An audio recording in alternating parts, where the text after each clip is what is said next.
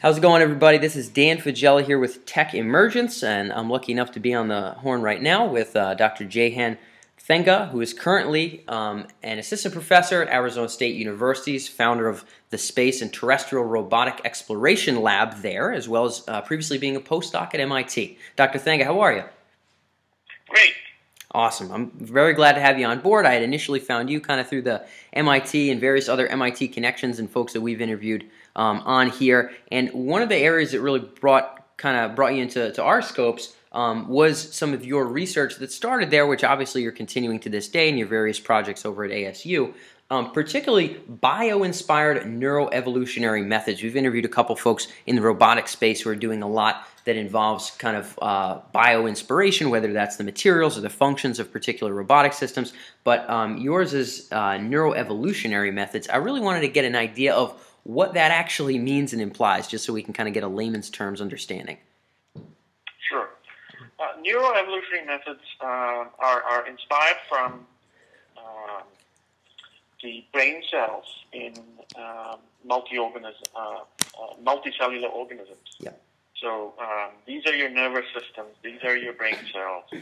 Uh, you know, this is how th- these are the control systems in, in real life biological systems, right? Yep. And what we're trying to do is, uh, those systems are very complex.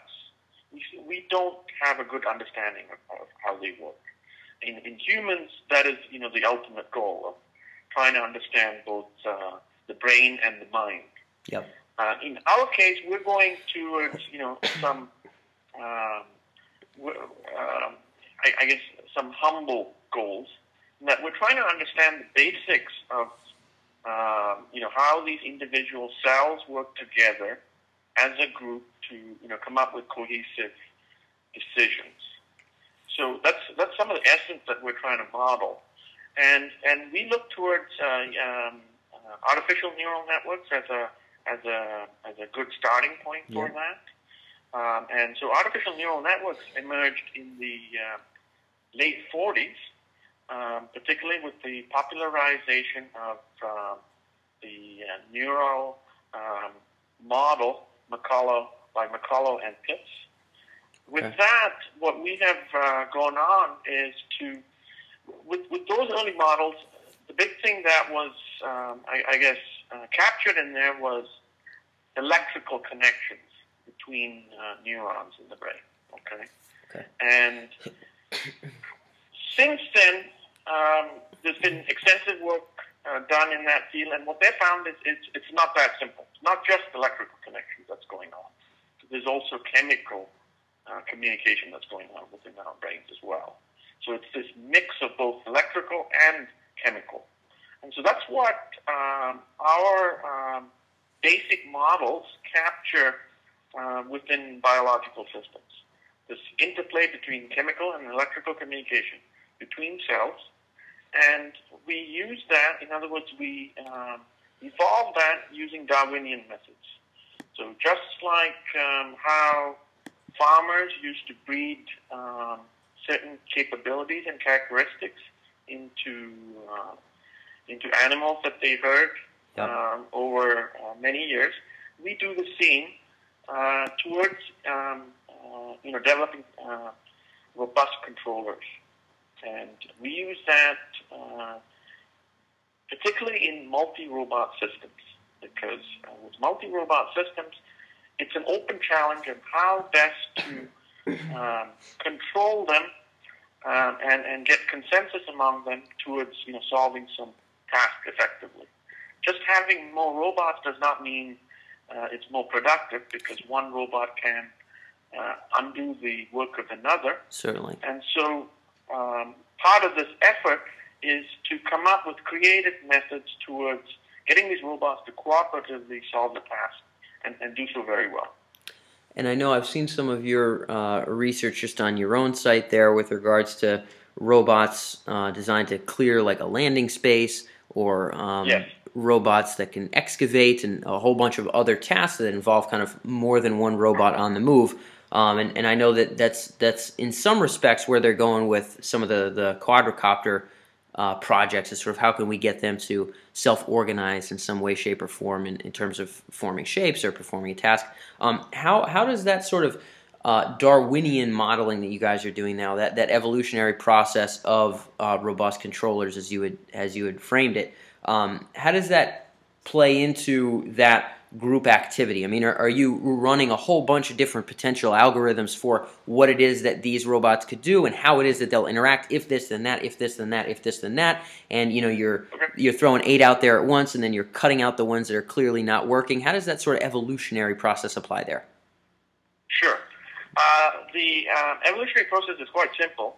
What we do is we define a task, and what we have to, in a sense, define is a, a fitness function for a task and that has to be defined um, uh, uh, uh, quantitatively. In other words, we have to have a ranking system for a task whereby you know zero is absolutely bad and one is brilliant. Yep. Okay, and then that's that's the basic premise that that's uh, uh, or, or, the basic requirement for this. Next, what we have to provide is a a library of uh, behaviors that these uh, robots may have access to. Yep. Okay? Uh, it may be useful for them, it may not. But this is a, this is this library that is uh, that they could use as a resource. And then similarly, they would also require a library of uh, sensory inputs that they could choose to use or not use. Ah, okay. Uh, okay. And then uh, followed by that, what we provide is a library of training scenarios so in other words, different um, randomly initialized scenarios uh, that, that again uh, is, is uh, representative of the real world environment in which they will evolve. Okay. So we provide this whole um, you know mixture of things, and then let the controllers uh, you know uh, be selected through this evolutionary process. So with the evolutionary process, we use a fitness function. They all randomly initialize first. So you know your first generation chances are they're not going to uh, make a dent in solving the task. Yeah. Okay. And and what ends up happening, and this is where it's really fascinating, is that a few of them will make this minor dent. Okay. and there'll be this there'll be this sort of differential between this population of uh, some individuals just doing you know slightly better than uh, everybody else, and that's used as part of the selection algorithm to um, uh, to you, you, select these fitter individuals, and then they mate and mutate and live on uh, in their children, while the unfit individuals are called off. And, and, so and that process, yes, go ahead. Yeah, the, this this mating must, of course, be uh, metaphorical or or uh, metaphorical, representative. Yes. Yeah, it's like wow, they got some pretty pretty advanced robots over there at ASU, man. Let me yeah, tell you. Yeah. Um, so okay, so yeah, so obviously uh, so, yeah, that's what you use to software yeah. offline. Mm-hmm. And um, so, so we we um, we evolve this offline, and and um, this process continues until um, it um, uh, it converges on a on a solution. Okay. And so for for some of these tasks, just to give you a scale of uh, you know both how daunting it is and you know what type of solutions that we get and how fast we get. For a typical excavation task, the search space size could be about 10 to the 53 million. Okay, 10 to the power 53 million. Okay, that could be a full search space size. Now that is uh, compared to the number of atoms in the known universe, which is only about 10 to the 80. Okay. Mm. So it happens to be, you know, even the, even the simplest of problems that we're looking at in, in, in these tasks are, are, are, just huge. Now, um, that is why we have you know tried other methods, and and they're they cannot handle you know dimensions of, of this size. We know that for sure. Uh, the the other is that typically with with robotic tasks and, and human tasks in general is that it's it's um, solving these tasks is not like a needle in a haystack type problem. In other words, there's no one good solution over uh, 1 minus 10 to the 53 million other bad solutions. Yeah. So there is a spectrum of mediocre and spectrum of you know uh, everything in between uh, good and brilliant. Yep. Um, and and um, so that is, that makes find, finding a solution uh, that much easier. However, that alone is still not enough. So the other two um, fundamental um, strategies is to do dimensionality reduction, and that's where the neural networks come in. Okay. The neural networks are generalizers. They can, if you don't know what function you need to use to solve some task, a neural network can adapt to that function. Okay. So in that sense, it's a, it's a generalist. Uh, number two is the you know principle of task decomposition. So that's something that we as you know humans learn right throughout life. It's it's our you know basic life process of taking some complex task that we don't know how to solve, breaking it up into smaller and smaller chunks until we solve these smaller tasks, and then from that figure out how to solve this you know grand task. And with uh, robotic systems, with these, you know, evolutionary robotic systems, they have to evolve that capability on their own. Okay, and so that also by be by allowing them to do this task decomposition and, and solving these complex tasks, they, in other words, um, breaking the dimensionality of these problems. In other words, in other words, making them tractable and, and solving them in finite time. So, with our excavation task, um, as I said, uh, the dimensional search space is 10 to the 53 million. And uh, we get solutions to them in about uh, 5,000 generations. So when we first ran them, maybe about uh, six, seven, about eight years ago now, um, you know, it would take about uh, five, six hours on a Pentium 4 computer. Nowadays, we can uh, run that system and get an you know excellent solution within about an hour or less. Wow. Uh, and, and give us Yeah. a, a little bit of an example of what one of these sample excavation tasks might be. I know that, again, I was able to dig into your website, so I'm a little bit more familiar than the, the folks who are listening in. What are these types of tasks uh, that you're having Sure. these robots do and, and, and kind of interact with each other to accomplish? So with the excavation task, the idea is you have a, uh, a human provide a blueprint of what they need excavated. So this would be a, a 3D blueprint of, a- of, a, of a map, right? So Mhm. you may have some flat terrain, and you want these robots to excavate some three-dimensional terrain out. Yeah. So this could be the foundation of a building. This could be a landing pad. This could be to, um, you know, dig a trench to bury pipes, um, uh, wiring, for example. Um, maybe even, you know, build a dam. Um, so it's a whole range of possibilities. Um, and, and, and typically it's to, you know, sort of excavate material out from one spot and be able to dump it in another spot. Okay, so we cool. provide this blueprint, and then and then it's it's for the robots, uh, um, and and you know there could be one or more, and their job is to work cooperatively to best excavate to that blueprint and match it in finite time. Yep. And you had you had mentioned you guys can go through a number of iterations very very swiftly. You don't actually have to do the physical excav- excavating. You know, you had mentioned five five thousand uh, individual Yes. tests or whatever there. So if you're doing that in an hour, obviously you can't have these robots digging something up five thousand times in one hour, right? Correct, correct. So um, yes, we're we're also looking at as as part of a you know different research thrust. But at the moment, most of our work is um, most of our evolution is done offline. So all these 5,000 generations are, are run in simulations on on uh, typically you know desktop um, capable computers, not not not uh, you know super fancy stuff. Yeah, yeah, super Uh, fancy stuff. and uh, we, we take those solutions, and then we take the fittest ones, so typically the 90 percentiles, and then we apply those on, on a, uh team of real robots, Ah, and, uh, and then and then we try to validate those results because it's, it's not alone enough to you know have a have results in simulation and No. um, you know sort of sort of feel feel good about that. We want to you know we want to sort of uh, verify this and validate the real world. Okay, cool. Um, that that I feel like uh, sheds a lot of light on it. And in, in some respect, as you had mentioned, it is relatively straightforward. I can see how that evolutionary process is applied. It also seems massively convenient that you don't have to do all of the initial testing to boil down that 90th percentile or whatever there.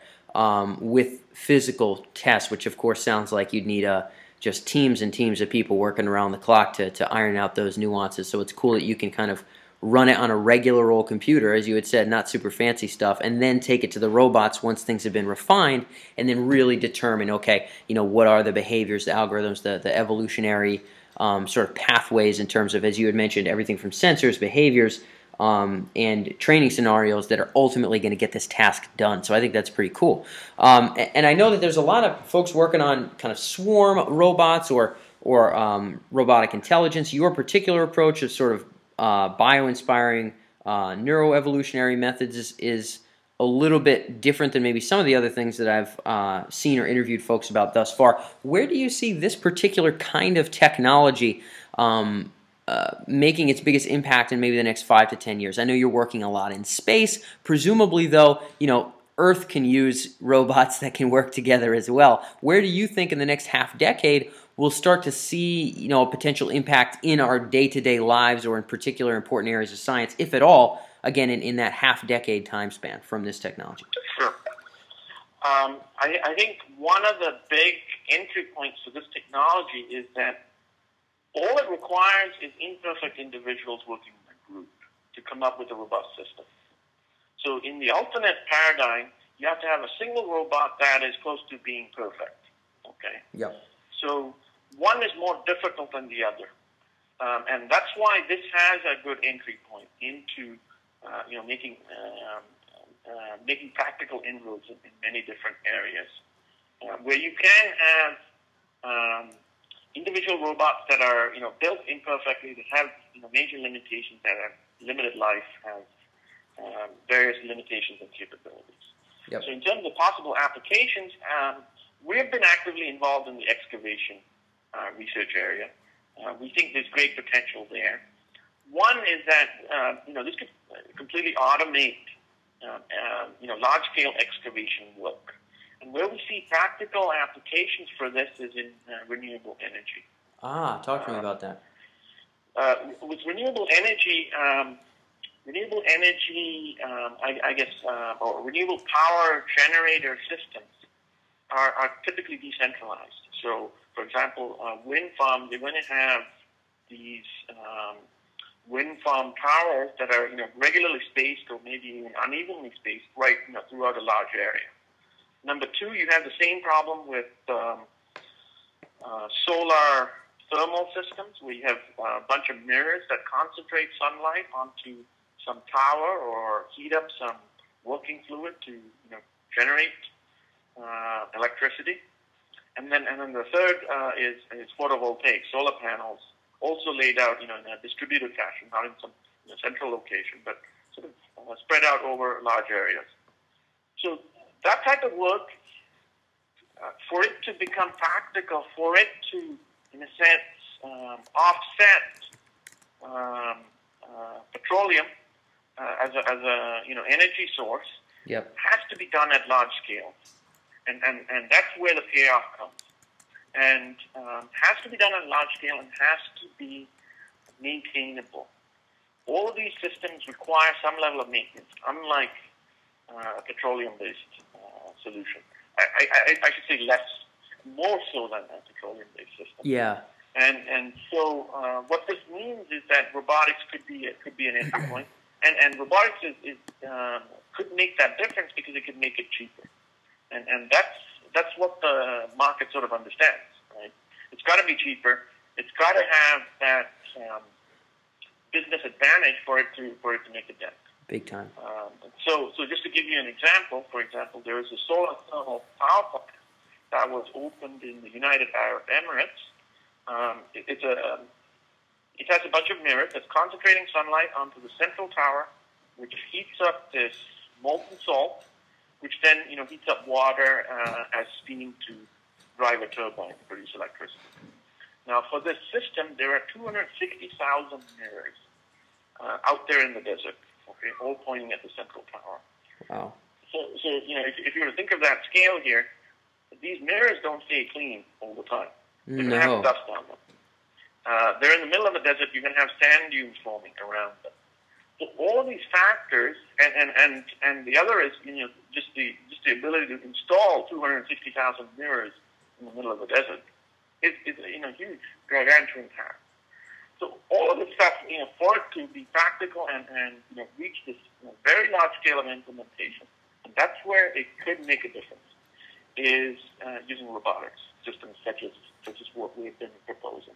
Got it. Cool. Well, that that sheds a little light on that as well, and it's it's interesting that you guys are because I didn't get that initially from your site, but moving into that world of alternative energy. Um, where can can people go to? I know we're just about on time here, and I'm glad we got to kind of cover what we have. If people want to learn a little bit more about the particular projects that you're digging into now, and, and sort of where you guys are moving um, with your current research, where should they go and find you or learn more about this? Um, my website is uh, space.asu.edu, and uh, my contact info is uh, on that site. And my email address is um, jn, J-E-K-A-N, at asu.edu. So I can be uh, accessible from those uh, two points. Cool. I'll make sure that I include that in the article as well. Uh, Dr. Thanga, thank you so much for taking the time to, to delve a little bit into what you're doing. I know that clarified a lot of uh, things for me in terms of kind of group robot behavior and what your research is about. I think it'll do the same for other folks, and I want to say I appreciate your time very much. Great. Thank you. Cool. Thanks. Hey, thanks for tuning in, guys. If you're an entrepreneur or a future thinker, uh, with an interest in businesses, transitions, or technologies that have the potential to alter human potential, then make sure you check out techemergence.com. It's our main blog site where you can see all of our other interviews with uh, top startup leaders, uh, entrepreneurship experts, and folks in the domain of technology, cutting edge emerging technology.